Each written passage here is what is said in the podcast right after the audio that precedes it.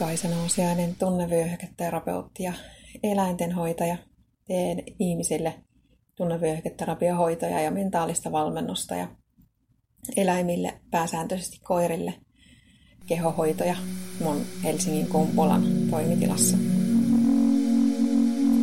Mä aloitin taannoin taas kerran, kun olen hiilihydraattiriippuvainen, niin ää, dieetin voisi sanoa. Siihen liittyy se, että syön paljon kasviskuituja. Yritän välttää niitä nopeasti imeytyviä hiilihydraatteja, eli esimerkiksi vehnää ja erityisesti puhdistettua sokeria. Kuuntelin vähän aikaa sitten puheenvuoron siitä, mitä kaikkea sokeri tekee elimistössä ja osan niistä asioista mä tiesinkin jo. Osa osa ei ollut niin aktiivisessa muistissa, mutta kyllä sokeri vaikuttaa kehoon voimakkaasti ja moneen asiaan negatiivisesti. Vaikuttaa ravintoaineiden imeytymiseen ja aivojen kemiaan ja tällaisiin asioihin.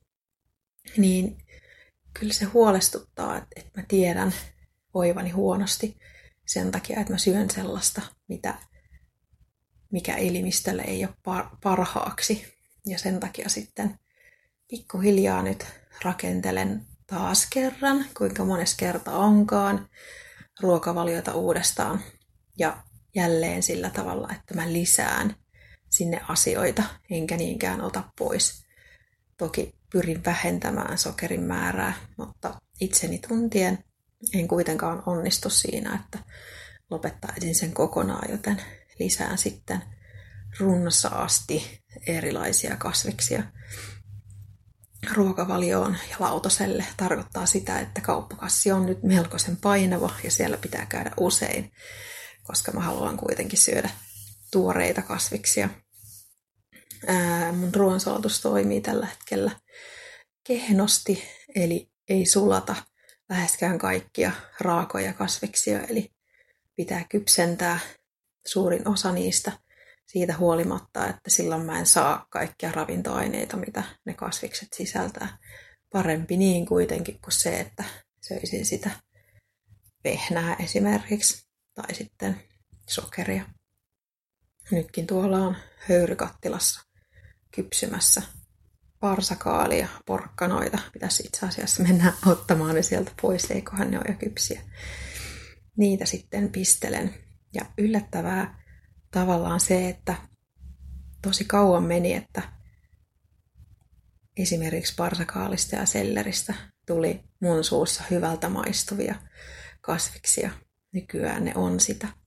Kai se sitten johtuu siitä, että keho vaatii niitä aineita. Ne alkaa maistua sitten suussakin hyvältä. Lapsena ruokavalio oli paljon tasapainoisempi. Silloin mä en tykännyt kummastakaan nyt sitten aikuisena, niin no, hermosto muuttuu. Otan toki todellakin mieli hyvin vastaan senkin muutoksen, jos paino putoaa, mutta ennen kaikkea tavoitteena on saada ruoansulatus ja hermosto ja erityisesti aivojen toiminta optimaalisemmaksi niin, että en olisi koko ajan väsynyt, ajatukset kulkis paremmin, nukkuisin paremmin ja no sitä kautta jaksaisin sitten tietysti noin yleensä ottaen paremmin tehdä niitä asioita, mitä arkeen kuuluu.